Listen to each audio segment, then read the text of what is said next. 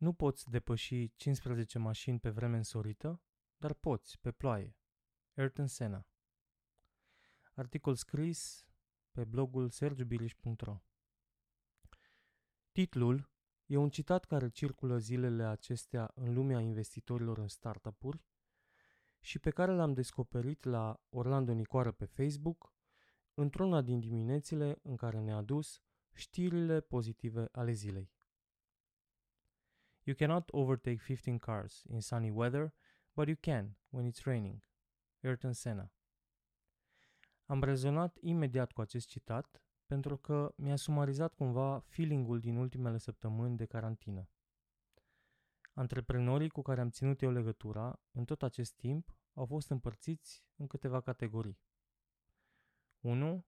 Cei care, din păcate, au fost afectați foarte tare de criză și au fost nevoiți să își aloce timp ca să se regrupeze sau chiar să-și restructureze complet businessul.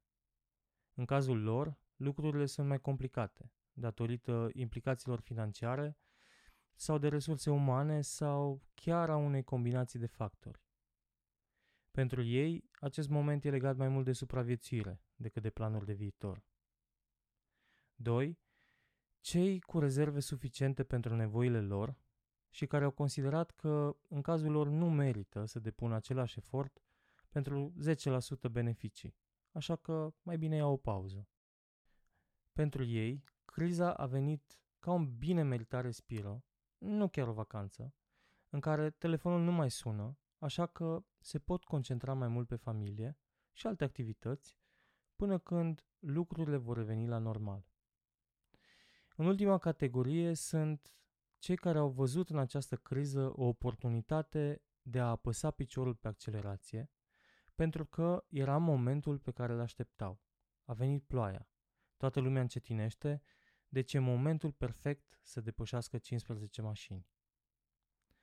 Recunosc, mă aflu în a treia categorie, nu pentru că nu-mi doream să fiu în categoria a doua. Am fost foarte tentat să iau o pauză totală, mai ales când au început să cadă tot felul de proiecte și oportunități la care lucram de ceva timp. Am pus însă mai tare picior pe accelerație, mai ales pentru că lucram de ceva vreme la un nou produs pe live video streaming, o zonă care acum e în plină explozie datorită crizei.